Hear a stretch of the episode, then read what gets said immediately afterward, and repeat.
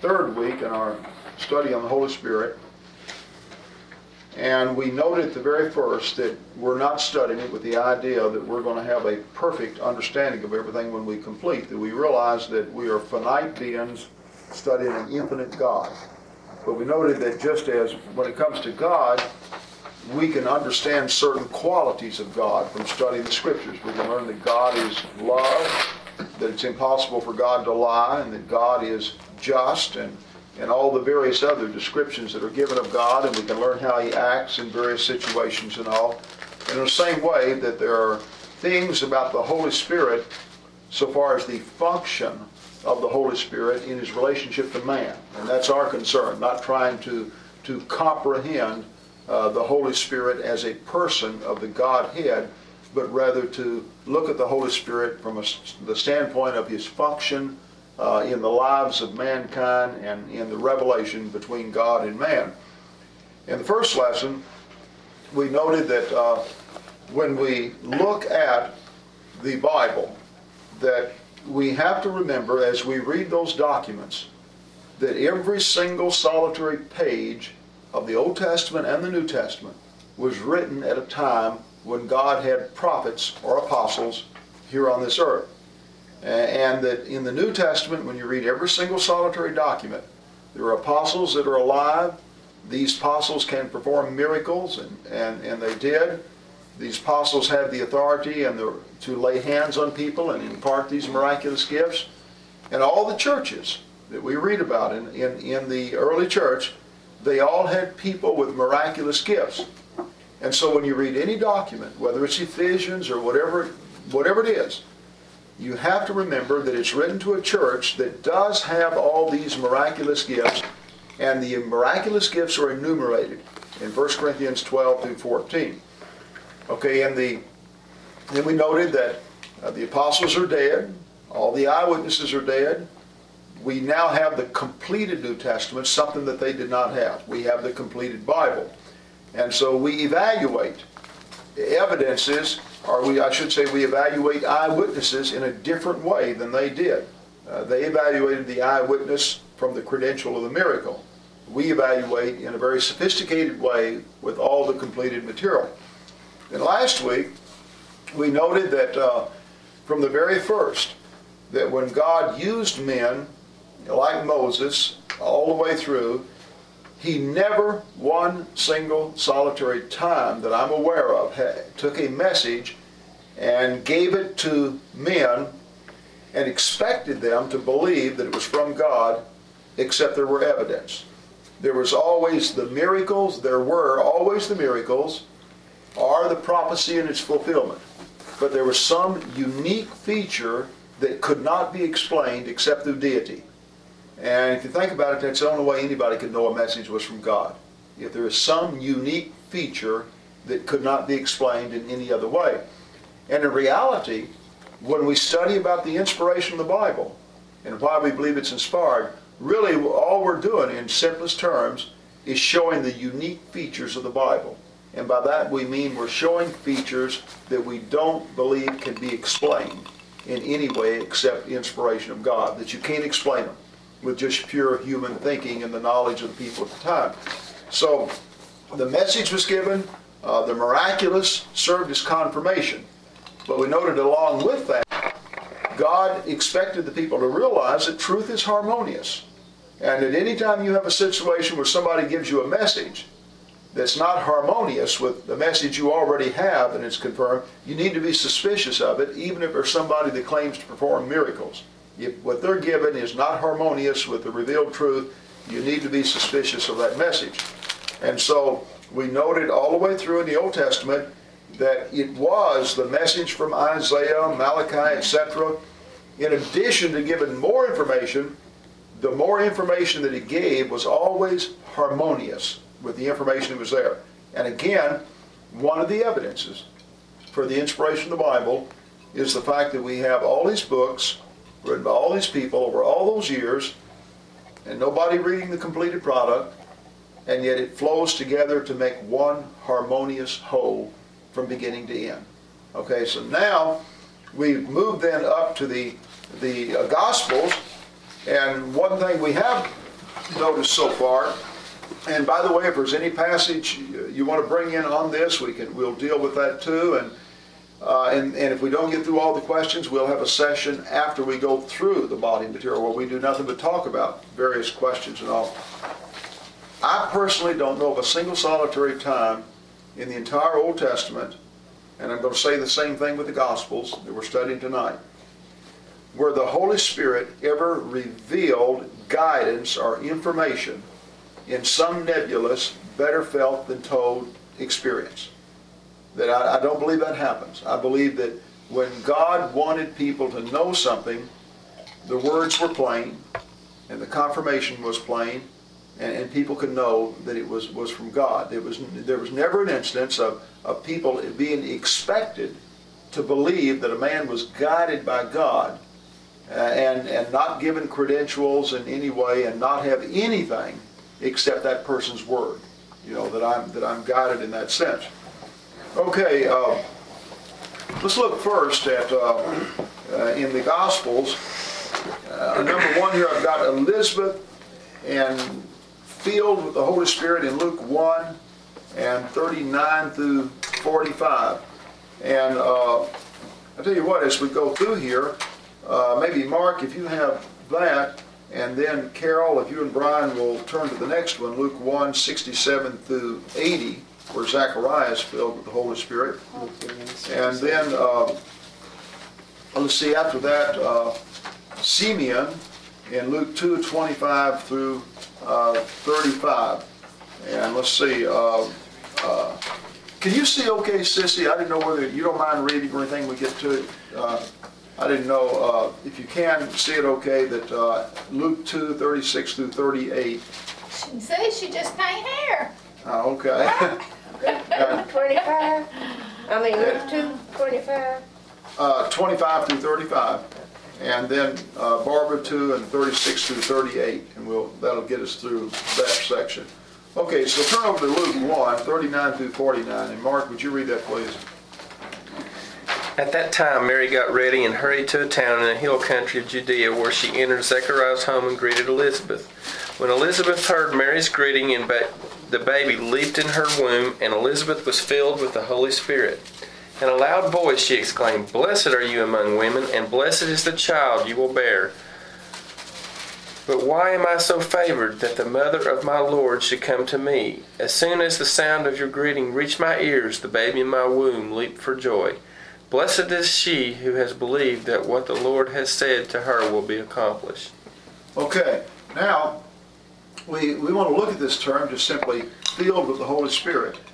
And we noted that uh, we saw this in the Old Testament, and we know this isn't some new idea that comes about in the letters. That, that when uh, these people uh, spoke under the guidance by God, that uh, there was something there called filled with the Holy Spirit. And notice also, it's not like it's something that is constantly uh, in or in Elizabeth or anything. But when this happened, it says she was filled, and then came that statement. And remember now that uh, she's already been instructed by the angel who come and, and told her about her situation, and she also knows about Mary. And then we find that uh, statement there, and it says she was uh, filled with the Holy Spirit. and Blessed is the child you will bear. And then uh, she acknowledges their uh, identification with, with what is happening. Okay?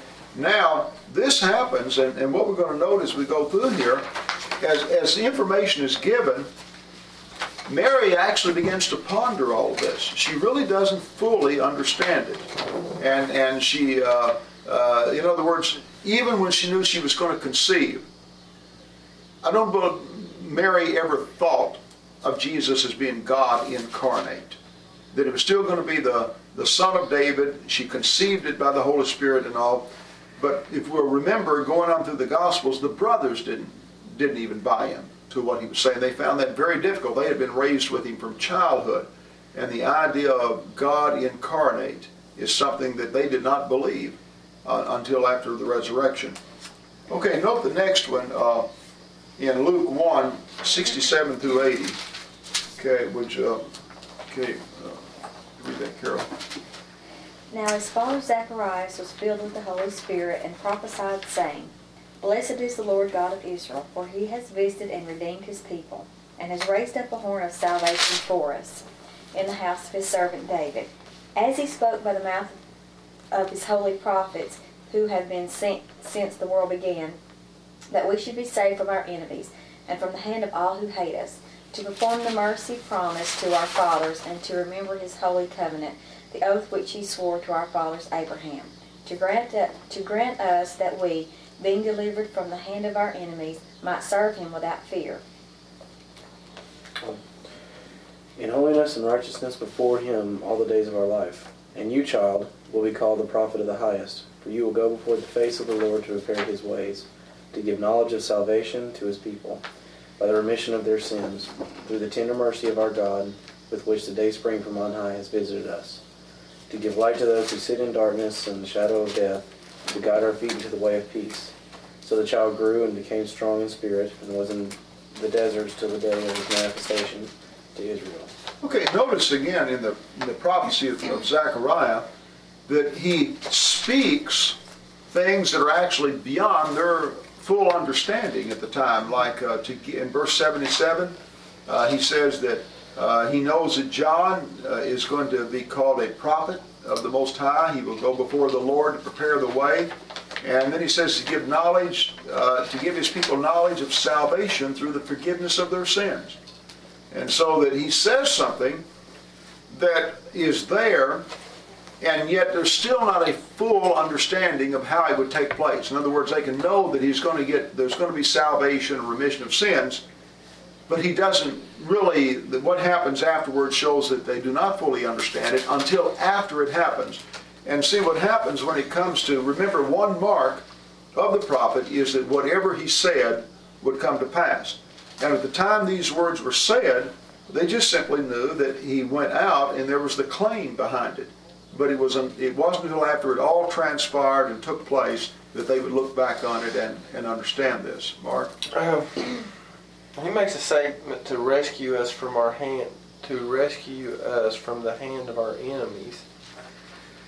And I mean, is he is he injecting their false interpretation of what the Messiah is going to be in that, or what is that talking about? No, I think that what I believe uh, personally on the thing, I think that uh, that spiritual Israel uh, is going to be saved. There's there's going to be this war to transpire between uh, Rome and Israel. There's going to be a judgment situation, and yet God is going to deliver His people. Uh, they will be delivered out of all of this, and uh, He just simply. In other words, all I can do is speculate on that based on what happens afterwards. You know that because I know that they're not going to get deliverance from Rome in the, in the way the Jew thought. Uh, they're going to get deliverance uh, in the sense that uh, God will use Rome to actually destroy the persecuting force, and, and through that judgment, you know, that they will be delivered and all. Well, isn't that, don't, isn't that what it goes on to say, to rescue us from the hand of our enemies and to enable us to serve him without fear? Yeah, but I'm saying at the, what, and righteousness. what Mark is pointing out, at, at the time that this is uttered, the Jews' idea of their enemy was Rome, and the Messiah would lead them in a rebellion against Rome.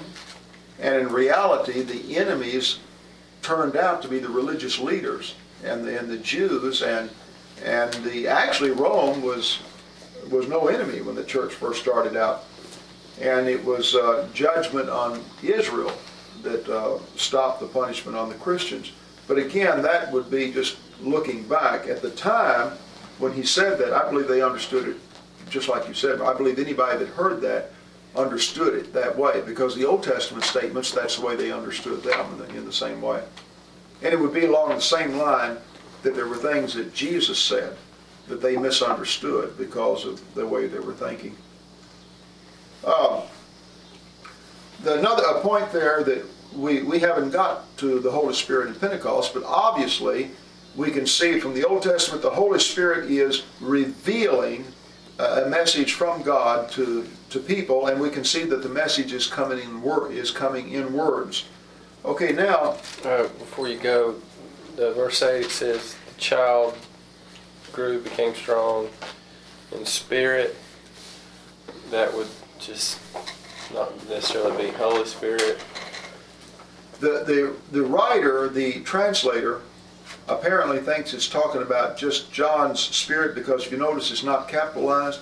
Yeah. And uh, whenever the translator felt, and by the way, it's, it's a judgment call on the translator's part. Uh, the the uh, Greek language is not like ours. They're either all caps or all small, you know, but it, it's not like ours. And so, uh, but the fact that the translator put a small lets you know that his understanding from the context is that he's talking about the spirit of John. Grew and became strong. The fact that he became strong in spirit as he grew, and to me that sounds a little bit different than just like she was filled with the spirit, you know, and, and spoke right then. I think sometimes, Mark, in the, that's a good observation because I think sometimes in the letters, it's actually difficult sometimes to understand when he's talking about just the spirit of that individual and the, and the Holy Spirit. Um, Simeon in 2 and 30, 25 through 35. Um, That day a man named Simeon, a uh, Jerusalem resident, was in, was in the temple. He was a good man, very devout, filled with the Holy Spirit, and constantly expecting the Messiah to come soon. For the Holy Spirit had revealed to him that he would not die until he had seen him, God's anointed king. The Holy Spirit had impelled him to go to the temple that day, and so when Mary and Joseph arrived to present the baby Jesus to the Lord in obedience to the law, Simeon was there and took the child in his arms, praising God. Lord, he said, now I can die content, for I have seen him as you promised me I would, and I have seen the Savior that you have given to the world. He is the light, and he will shine upon the nations, and he will be the glory of, of your people, Israel. Joseph and Mary just stood there marveling at what he was being said, what was being said about Jesus. Simeon blessed them, but then said to Mary, A sword shall pierce your soul, for this child shall be rejected by many in Israel, and this is their undoing. But he will be the greatest joy of many others, and the deepest thought of many hearts shall be revealed. Okay. Notice again the, the knowledge as Simeon speaks is beyond the thinking of the Jews of that day. They do not have this concept and understanding of the Messiah, that he recognized him as you've seen your salvation, uh, and then he's a light, a revelation to the Gentiles. This is not something that was in Jewish thinking in that day, although it was taught by the Old Testament prophets. But he, he says he would be a light, and then he looks at Mary and says, This child is destined to cause the falling and the rising of many in Israel, and to be a sign that will be spoken against, so that the thoughts of many hearts will be revealed, and a sword will pierce your own soul. And so he sets her up and tells her in advance that uh, there's going to be some very uncomfortable things that happen. And there's going to be a rising and a falling among your people as a result of what happens through Christ. And again, at the time this is said, I don't believe anybody fully understood it. That it would be later after the events transpired and they reflected on it. That we would, that we would then have the understanding. Again, he says he was waiting for cons- the consolation of Israel, and the Holy Spirit was upon him. Right. Which kind of indicates that if it was upon him at that time, that it, you know that it might have been a temporary thing. Right. In, in fact, every time, Mark, that when we, like we only hit a few of the Old Testament examples, it would say the, you know, the Spirit of God came upon Saul or came upon David or came upon uh, Samson, and it was a, a point in time, but it wasn't something that was just a driving force all the time in their life. But whenever God wanted to use them in some special way uh, for revelation or to do something, there was a force that came on them. And uh, the to show you the word that is used even relative to the Holy Spirit, look over here to, uh, I wasn't going to get further, but just to show the example where it says he was moved by the Holy Spirit. And remember, Peter makes a statement that holy men of God spoke as they were moved by the Holy Spirit and borne along. Uh, in Acts 17 and verse, uh, let me see if I've got the right. Uh,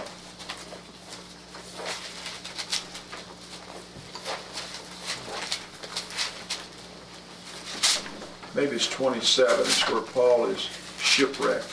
Acts 27 and 17. Acts 27 and 17. All right, here they've been, uh, of course, uh, in a storm, and it says in verse 17, pardon me, when the men had hoisted aboard, hoisted it aboard, they passed ropes under the ship itself to hold it together. Fearing that they would run aground on the sandbars, they lowered the, lowered the sea anchor and let the ship be driven along. Well, this word that's used here about the driving along of the ship of the sea is exactly the same Greek word that Peter chooses with these people carried along by the Holy Spirit or in the, the, the instant we just read of him moved by the Holy Spirit. It's the same word that you would use that like when a sea carries the ship along. And so you have, uh, you have the, the individuals involved, but yet an overwhelming force from God's standpoint that's just carrying along, just like you would be in the sea and on the one hand doing what you can to navigate and all, but then there is the force of the sea actually carrying things along to its destination.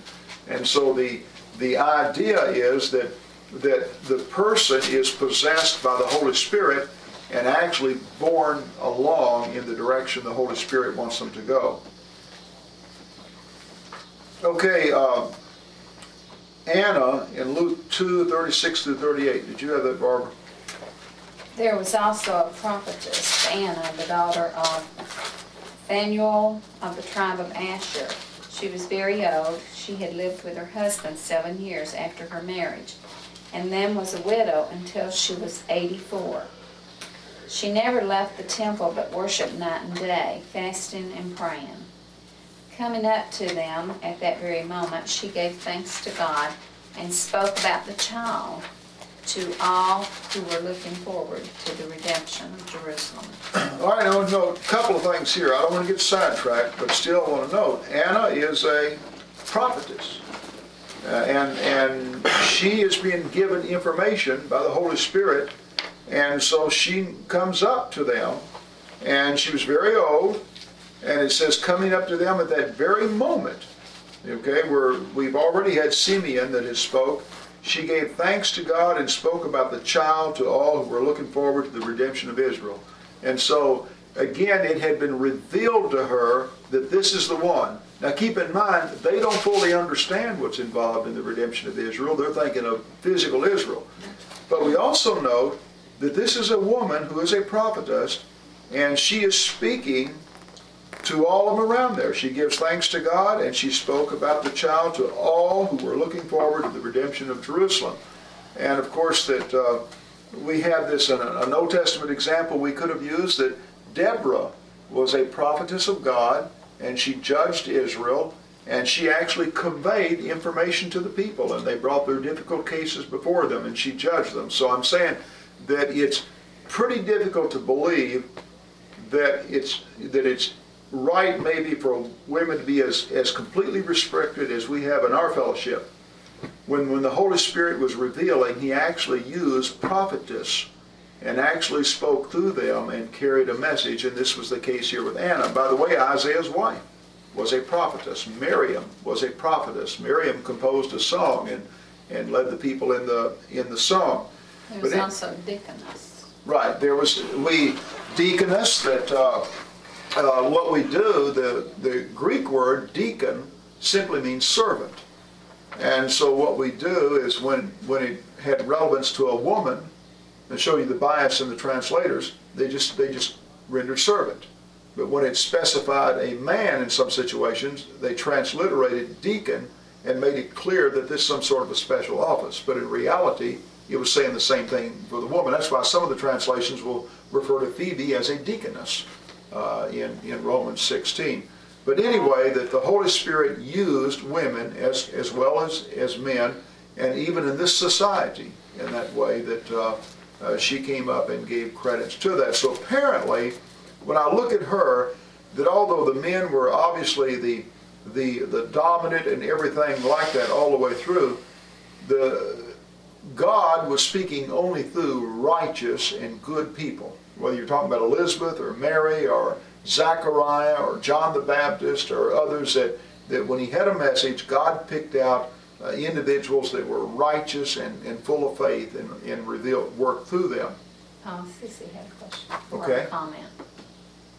I was just wondering, do you, do you guess that we, we put too much emphasis on the women keeping silent in the church?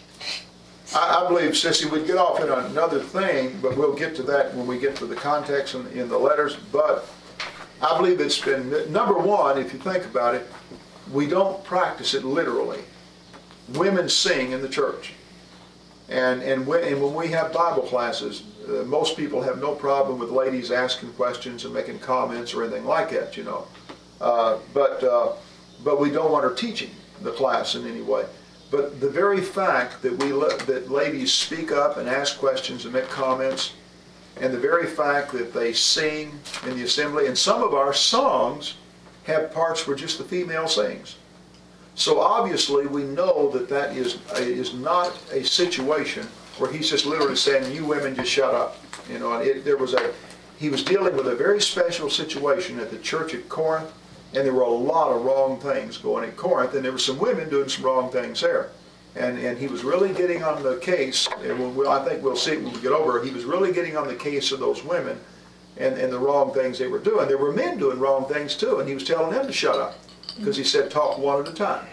And, and they were, there are a lot of men were talking at the same time. But yes, personally, I believe that, uh, that, uh, that women can do more when that, than what they've been allowed to do. And I think that's, Like in the, like in the elders now, you know, uh, we have definitely scripture that says right, husband and everything. And now, like in the Presbyterian church, you know, they, they're having women elders now. right. And I mean, that, to me, that would be very unscriptural. Yeah. I think there's a difference uh, when we talk about, you know, he has the, the leadership with the males and all, and I, and he has a position set there, but I think there's a difference. For example, if, uh, if a male can teach and not usurp the authority of the pastors, then uh, I don't understand why a female could not teach and not usurp their authority either. In other words, I'm under the uh, oversight of the elders over there, and uh, and if if I can teach under their oversight and not be usurping their authority, and they still have the authority, then I, I you know, I have it. Uh, why is a then I, my question is why is uh, uh, a female doing as long as long as she's doing things within the prescribed guidelines and things like that, But which I then have she, to do. but then she could, couldn't she? Right, she could do it. She She could could. usurp it. But now, what Absurd about authority. teaching, teaching in, And then that would be women teaching an adult class with men in that class? That would be wrong, wouldn't it? All right. As far as scripture goes? Number one, it would be wrong, I th- no question, in our culture and, and the way that people still think You're and talking all. about in our church. But, not in yeah, all but what I mean, to give you an example and s- on, on that type of thing, all through, uh, in other words, if something is wrong, it would be wrong in all settings, correct? I mean, and and you may change on that, but I, that would be my feeling. In other words, if it's wrong for a woman to teach a class that men are in, then it would be just wrong, period, you know? But the very men that, that believe it and all will set in classes in school that women teach and have no problem whatsoever. Like all through high school and all through college, I sit in classes that were taught by women. And, and, and the thing of it is, see, when a person is teaching a class, I honestly never looked at them as having any authority over me. To me, authority is decision and and and they're going to say something that I have to carry out. Now that's a that's authority, but uh, I really had, don't look at uh, teachers as having authority over me. To me, they're conveying information. Like if if uh, if Barb before, well, like in our relationship, for example, if uh, she knows how to use a computer and I don't, then you know she's going to teach me. And and so I don't feel that she has usurped the authority or anything like that Yeah, because she told me. people would make different, people in the church would make differences between, like in the secular world and in the church. Yeah, right, that's what I'm saying, they do. Right. And uh, it's like that this is some religious thing that doesn't apply over there.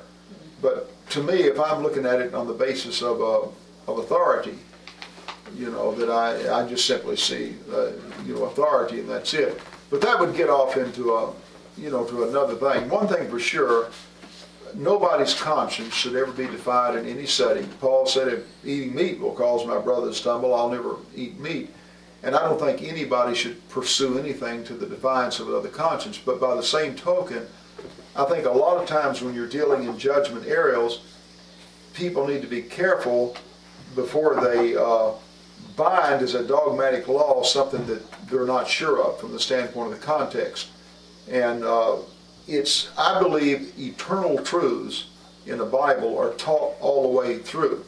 And anytime I run into an isolated statement in one letter that's not taught anywhere else and not even hinted at anywhere else, then right away I at least become suspicion of are we suspicious of the fact or are we dealing with an eternal truth here or is a particular problem tied in with the customs of that day? That. Right. Like, for example, the woman in the covering. In 1 Corinthians 11, the woman is told that she needs to be covered when praying or prophesying because that was a sign of the man's authority over her. You know what? I- Well, we don't practice that today. You know, that women do not wear a covering in this service. But what we do, we look at that and we say, well, that has to do with their customs. And that in our society, it's not a sign of, of anything. But the interesting thing is, in that 1 Corinthians 11, he's not condemning her for praying or prophesying. It's for, it's for being uncovering and, and casting aside the signs of authority in that particular day. That when she did that, she cast aside the signs of the male authority in their, in that environment. And, and that's what he was under them for. Uh, look at the, uh, Jesus has just been baptized. Uh, the Holy Spirit comes on him. He's 30 years of age. And then look at verse uh, 1. Uh, Jim, do you have that? Yes. Uh, verse 1. And Jesus, being full of the Holy Ghost, returned them, returned from Jordan, and was led by the Spirit into the wilderness. Okay, so Jesus now, we find the Holy Spirit descended on his baptism, and now it says full of the Holy Spirit, and then it was the Spirit that compelled him to go into the wilderness where he underwent this temptation. So there was a compelling by the Spirit, and he went in and, and underwent this temptation. But now, again, let's look at this just a moment. Here's Jesus who is God, right? And up to this point, are we in agreement that Jesus has lived a perfect life? I mean, he's been baptized, and remember, John said, You don't even need to be baptized. You know, you haven't sinned. And he said, Yes, I want to to fulfill all righteousness and all. But the point, what the point I'm making is, he lived a perfect life by keeping God's commands before he had ever been anointed by the Holy Spirit.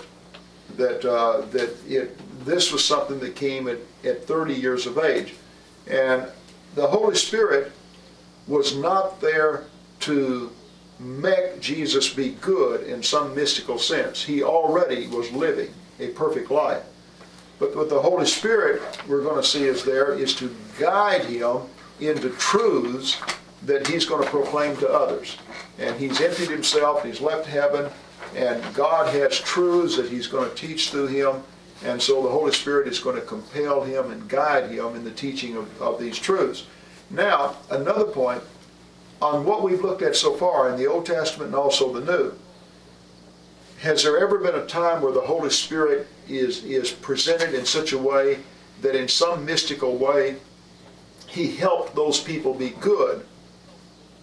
Or do we find God choosing people who are good people and then the Holy Spirit using them to reveal something? Well, see, I believe there's a, it's the latter, that you've got people who are good people because they love God and they respect His law. By good, I don't mean perfect, except in Jesus' case. But they're good people who are blameless, like it said of Zachariah and Elizabeth, that they were blameless according to the law of Moses. And so they're good people, they're righteous, like Noah found favor before God. And so you don't have the Holy Spirit coming on them to make them good in some sense, but you have them of their own free will choosing to walk with God and to walk with His law. And then because they did choose that, we have the Holy Spirit then using them in a, in a special way. And the same thing with Jesus. He's, he has goodness come from his keeping of God's law, and then God is able to use him in a special way. Okay, uh, look at the next point on number six. I never did get a paper. Oh, you didn't? Apostles, mm-hmm. You didn't? You must not have been in here one. I don't think she was sitting here, because I had an extra one. Okay. I gave you an extra one back. Oh, on number six, Jesus teaches the apostles in the Gospels. Uh, he tells them to teach others, and he gives them the authority to perform miracles. Okay? The authority to perform miracles depends on the faith of the apostles. So he gave them that authority, but that didn't mean they could just do it. They had to have faith in the authority he gave them. But here's the point we're making here. Pentecost hasn't come yet. We have not had the outpouring of the Holy Spirit, and yet we have the apostles given the ability to perform miracles to confirm their teaching. But then the teaching that they confirmed was from Jesus. And so over here in Matthew 10, let's turn back to Matthew, the 10th chapter. Uh, Mark, would you read that, please? That's uh, uh, Matthew 10 and verses uh, 1 through 8. He called his twelve disciples to him and gave them authority to drive out evil spirits and to heal every disease and sickness. These are the names of the twelve apostles. First, Simon, who is called Peter, and his brother Andrew, James, son of Zebedee, and his brother John, Philip and Bartholomew, Thomas and Matthew, the tax collector, James, son of Alphaeus, and Thaddeus, Thaddeus, Simon the Zealot, and Judas Iscariot who betrayed him. These twelve Jesus sent out with the following instructions. Do not go among the Gentiles or enter any town of the Samaritans. Go rather to the lost sheep of Israel. As you go, preach this message, the kingdom of heaven is near. Heal the sick, raise the dead, cleanse those who have leprosy, drive out demons. Freely you have received, freely give.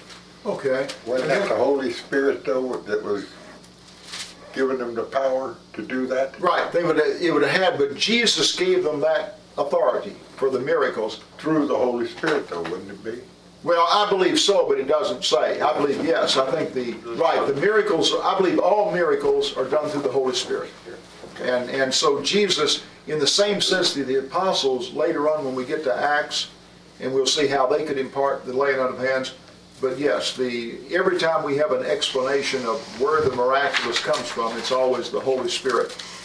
All right, notice though, the message, look at 11 and 1, uh, after Jesus had, fin- Jesus had finished instructing his 12 disciples, uh, he went on from there to teach and preach in towns of Galilee, and of course they have gone on. The point is that what the apostles were teaching, they were getting not through the Holy Spirit, but through Jesus. And he was teaching them, and we're going to see where he makes a statement that they don't have the Holy Spirit yet. He's teaching them, and he gave them the authority for the miracles. And when they went out and proclaimed this message, just as Jesus was confirming the message that he preached with miracles, they listened to Jesus and he taught them. And then when they went out and preached, uh, they confirmed that message uh, through their through the miracles. But the information itself was coming from Jesus. And the important thing was get that message out and confirm it. And Jesus was literally giving them the message. Now, note over here in the 17th chapter, an example, we saw that he gave them the authority to uh, perform miracles. And then uh, notice this example here in the uh, 17th chapter. Uh, Mark, would you read that beginning with uh, what verses have I got 14. 14 through 21. When they came to the crowd, a man approached Jesus and knelt before him. Lord, have mercy on my son, he said. He has seizures and is suffering greatly. He often falls into the fire or into the water. I brought him to your disciples, but they could not heal him. O unbelief and perverse generation, Jesus replied. How long shall I stay with you? How long shall I put up with you? Bring the boy here to me. Jesus rebuked the demon, and it came out of the boy, and he was healed from that moment. Okay, notice uh, Jesus gave them the authority to heal, and this is the first recorded example we have of them trying to do anything. And so what happens? They fail. So obviously, even though he gave them the authority to heal and do these things that they had doubt in their mind. And so when they tried to do it, it didn't work. Well, then they said, why couldn't we do this? I mean, you gave us the authority. Well, they couldn't because they had doubt. And so then he went ahead and healed, and then he told them, says, the problem is to your faith. Another example of uh, parallel with this is that when uh, Jesus is walking on water, and Peter recognizes him, and he said, if you are the Lord, then bid me come to you. And he said, okay, come on. And so he steps out, and Peter's walking on water. But then he begins to think, and he looks at the wind and everything, and he begins to doubt. And when he doubts, he sinks. But what we can see there is that when God gives the authority to do something, in this case, Jesus gives the authority, the very authority he gives is contingent upon our faith.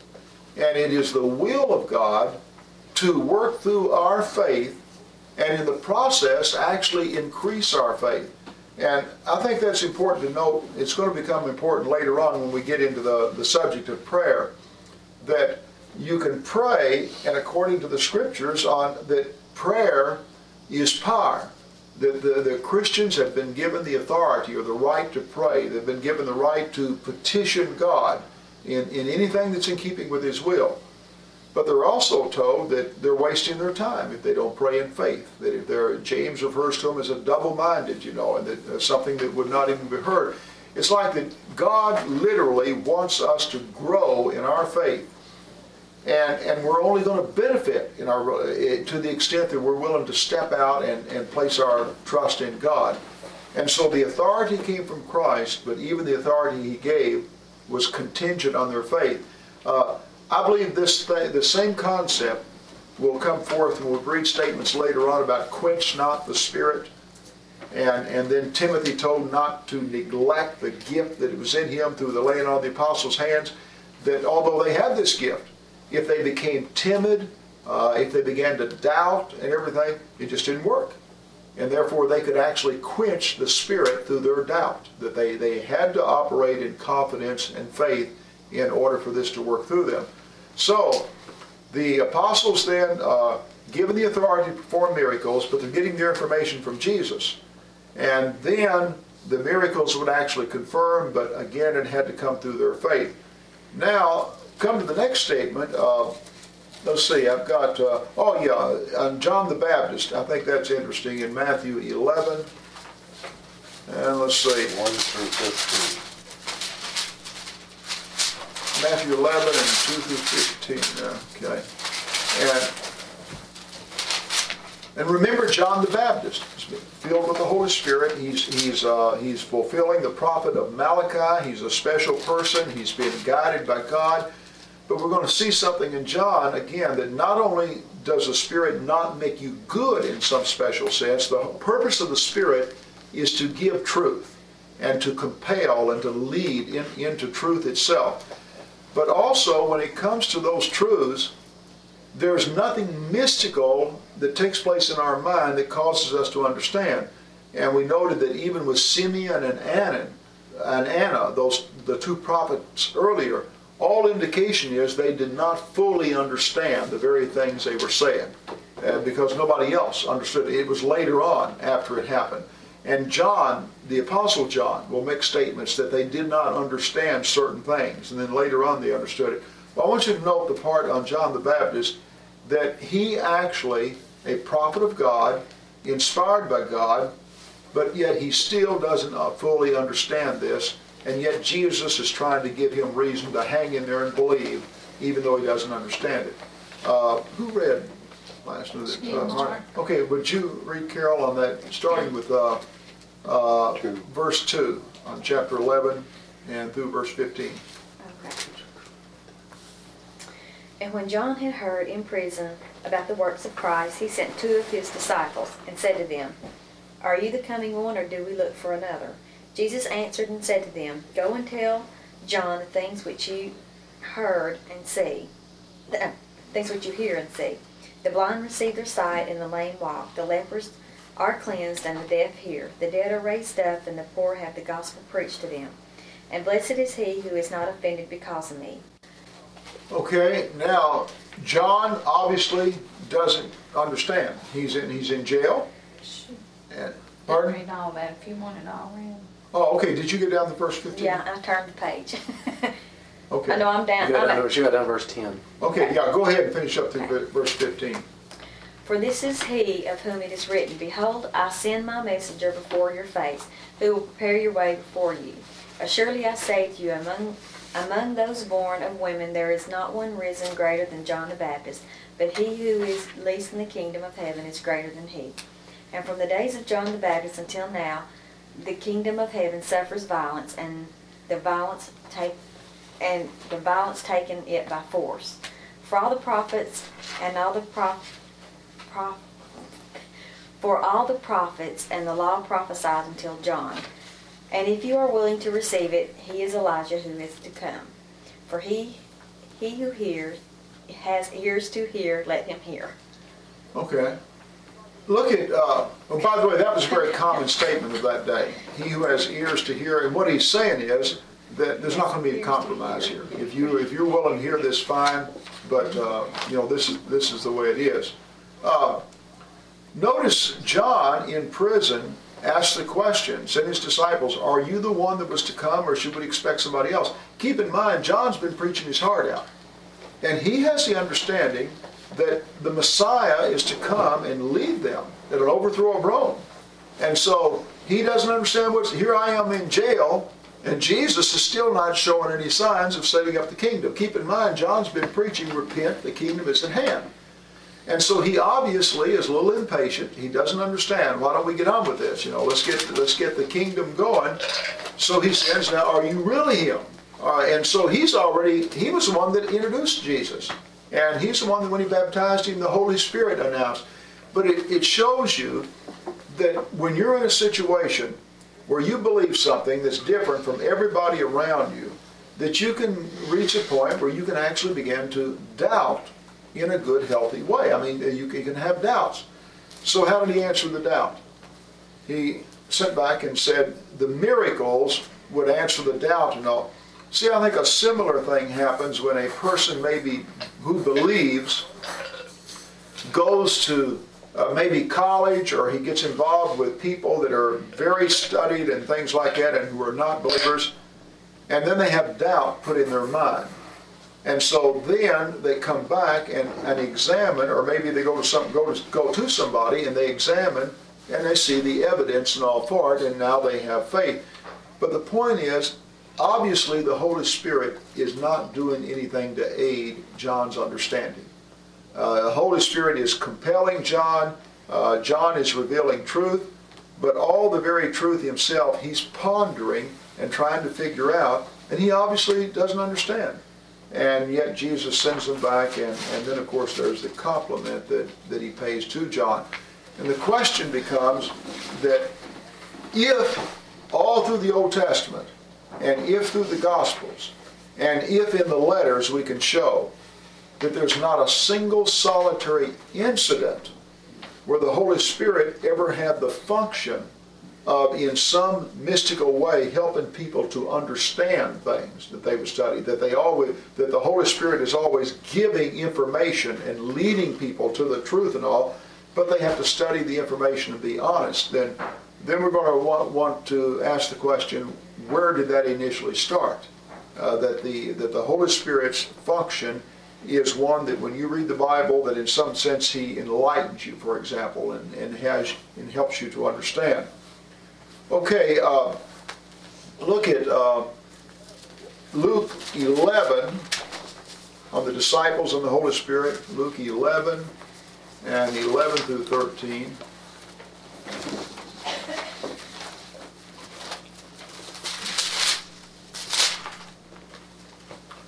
Okay, and was that, uh, Ryan, was we up to you?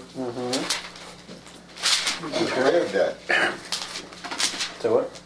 We just read that, didn't we? No, Eleven? she's, no. Oh, that was Matthew.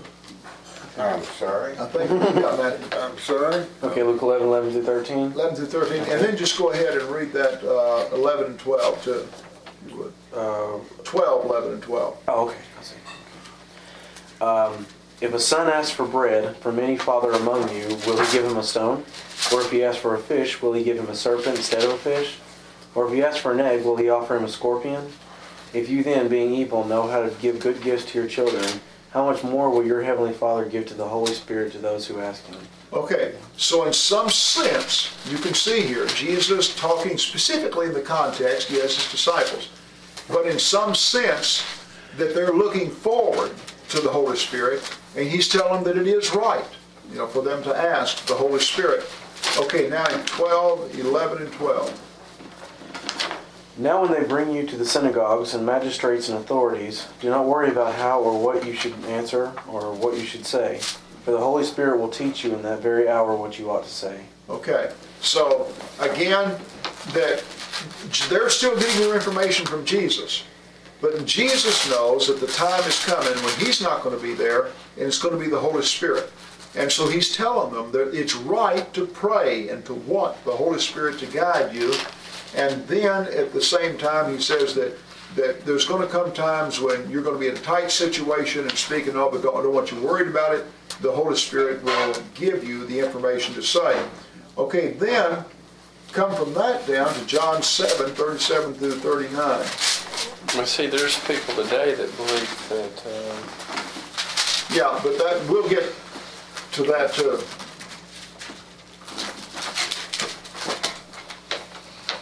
John uh, 7, 37 through 39. Let me do it. Okay? On the last day, the climax of the holidays, Jesus shouted to the crowds, If anyone is thirsty, let him come to me and drink. For the scriptures, the scriptures declare that rivers of living water shall flow from the in, inmost being of anyone who believes in me. He was speaking of the Holy Spirit who would be given to everyone believing in him. But the Spirit had not yet been given because Jesus had not yet returned to his glory in heaven. Okay. Now notice it says the Spirit has not been given, but yet we read of Anna, a prophetess that was filled with the Holy Spirit. We read of Simeon that was filled with the Holy Spirit.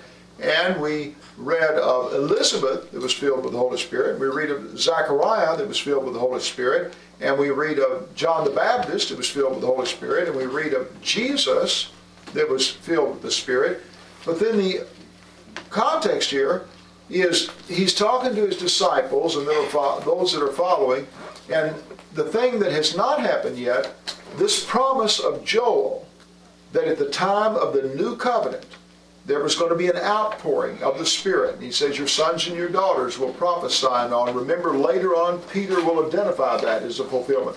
And we're going to end the Gospels with uh, these people having been told by Jesus that they're to wait, you know, for the Holy Spirit. But I'm saying that in this context, the Holy Spirit has always been around while God was revealing truth and all.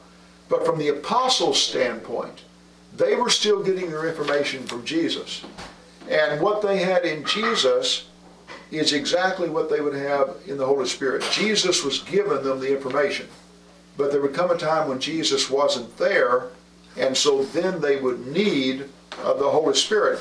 So then continue on down in John, uh, the uh, 14th chapter.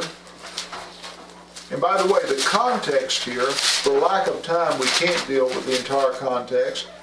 But beginning with verse 23 through 31, The context starts in the 13th chapter, and Jesus is eating the last Passover with his 12 apostles. And this is where he washes all their feet. And then he continues, and from the 13th all the way to the, through the 17th chapter, we have Jesus and the 12 apostles. All right, and so it's in this context that we get this, this statement. Okay, beginning with verse 23. Uh, Mark, would you have that 23 through, uh, what did I say, verse 31? Oh, yeah. Okay, 23 to 31 or 14. Jesus replied, If anyone loves me, he will obey my teaching. My Father will love him, and he will come to him and make our home with him. And we will come to him and make our home with him. He who does not love me will not obey my teaching. These words you hear are not my own, they belong to the Father who sent me. All this I have spoken while still with you, but the counselor, the Holy Spirit, whom the Father will send in my name, will teach you all things and will remind you of everything I have said to you. Peace I leave with you, my peace I give you. I do not give to you as the world gives. Do not let your hearts be troubled and do not be afraid. You heard me say, I am going away and I am coming back to you. If you loved me, you would be glad that I am going to the Father, for the Father is greater than I. I have told you now before it happens, so that when it does happen, you will believe. I will not speak with you much longer, for the prince of this world is coming. He has no hold on me, but the world must learn that I love the Father, and that I do exactly what my Father has commanded me.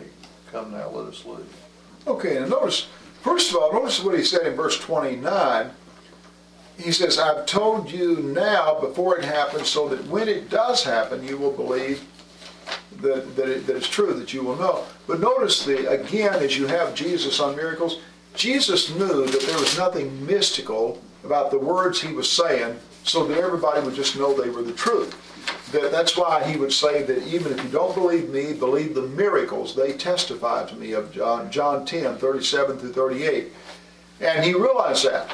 And he said that uh, if you had not seen all these miracles, you would have an excuse for your unbelief. In John 15, verse 22 and verse 24. And then here the statement is, I'm telling it advance so that when it comes to pass, you may know. The point is, like Moses and all the prophets all the way through, God knows that we have to have evidence or proofs in our mind to prove something is true. That there, there's nothing mystical about truth that, that somebody can just hear it and know it's the truth. There has to be some way of examining it. You cannot just listen to a person talk. Uh, uh, if you watch any of the trial of O.J. Simpson or any other trial or anything, have you ever been in any number of situations where two people are saying the opposite thing and each of them just as straight-faced as they can be and, and both of them telling you they're willing to swear on a stack of Bibles, you know, and, and you're listening and you're saying that, man, uh, uh, how do I know? Look at OJ. He, he sits over just, if he is guilty, you you know, he's uh, sits over just as calm as he can be. And he says he didn't do it. And uh, is there anything mystical about that so that somebody can say, well, he did do it or he, or he did not do it? But I'm saying we have to look for evidences to evaluate information, and Jesus recognized that. Now, what was the Holy Spirit supposed to do for the apostles here? Guide them into all truth, remind them of what he taught them. Okay, he, he was to, he was concerned that uh, he had been that he had taught them for three and a half years, and so the Holy Spirit would give them a memory. Now, where this has counselor, the King James has comforter, right? The the word counselor. Notice how it's spelled. Uh, counselor, like a, a counselor of love. The word counselor is actually a more accurate rendering than the word comforter. Comforter leaves the impression that in, in some mystical way he comforts you. But that's really not it. He was, the, he was a counselor. And notice what he's to do is to, he's to uh, bring to the remembrance all Jesus said. And then in the next passage we'll read, it says he's to guide them into all truth. He, this word is the same word that is like advice from a lawyer.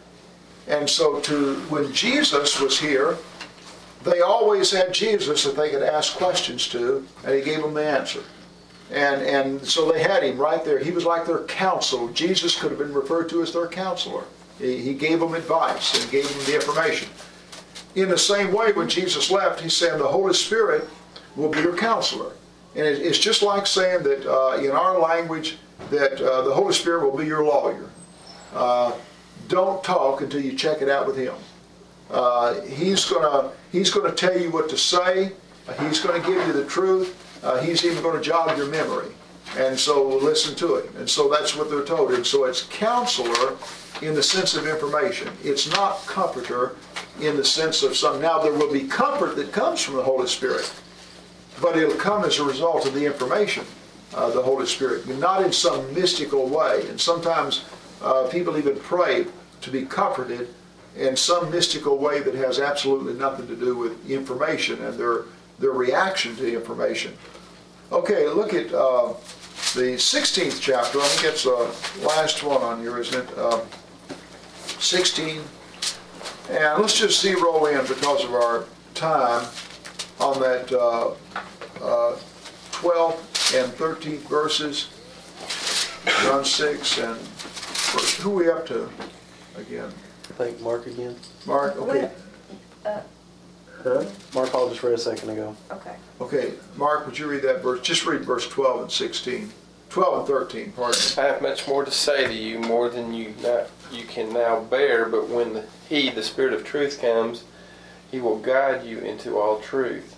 He will not speak on His own. He will speak only what He hears, and He will tell you what is yet to come. Okay? And he will go ahead and bring glory to me by taking from what is mine and making it known to you. And notice again in verse 7 it is for your good that I'm going away. Unless I go away, the counselor will not come to you. When Jesus was, was in the body, they, he was limited to that body.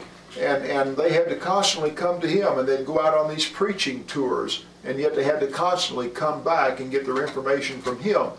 But when the counselor came to them, the Holy Spirit would be with them all time. So it didn't matter whether they was in Ethiopia or Jerusalem or where, the Holy Spirit would always be at present with them, and He would always be guiding them into all truth. He would always be giving them a remembrance of everything Jesus said. Now, notice the difference now. When He says He'll give them a remembrance of all Jesus said, what about Matthew, Mark, Luke, and John, so far as the apostles are concerned at this time?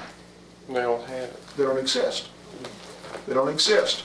And so they've been there, but put yourself in their position. Uh, you, you, you've been listening to information for three and a half years. What percentage of it are you going to remember exactly right? You're going to get it all straight. Well, what if they had had the information that we've got in Matthew, Mark, Luke, and John? You see that, uh, that if the information were there, uh, they'd have it, but they didn't. And so the Holy Spirit was going to affect their memory and teach them into all truth. And then what were they were going to do? They were going to teach it, but not only they were going to teach it, they were going to write it down. And so we would get it in Matthew, Mark, Luke, and John. Now, the question becomes, is it accurate for anyone today to go to a passage where Jesus is speaking to the apostles and tells them that the Holy Spirit will give them a remembrance of all that he has taught them? And also tells them that they have the authority to perform miracles to confirm so people will know it's from God. Is it right for people to come along and today and say the Holy Spirit will help your memory? The Holy Spirit will give you remembrance. What has Jesus said to any of us? He hasn't. And then if anybody wants to test that thesis uh, about the memory thing, I challenge you, you take uh, take a couple of Christians uh, who are equally sincere, equally committed, equally faithful, but one of them is a good reader, and the other one just happens to be a poor reader. They just happen to have they have problems with reading, and you let each one of them read uh, a book, uh, Matthew, Mark, Luke, or John, and then ask them questions and see which one has the, the better memory. And and the, and the guy that's not the good reader he can pray all day long, and I'll put my money on the other. uh, what I'm saying is that, that anybody wants to test that can do it.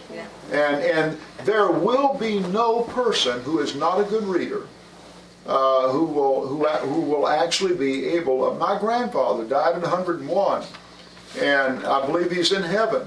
And he, he read the Bible all the time. He had about a second grade education. He read words.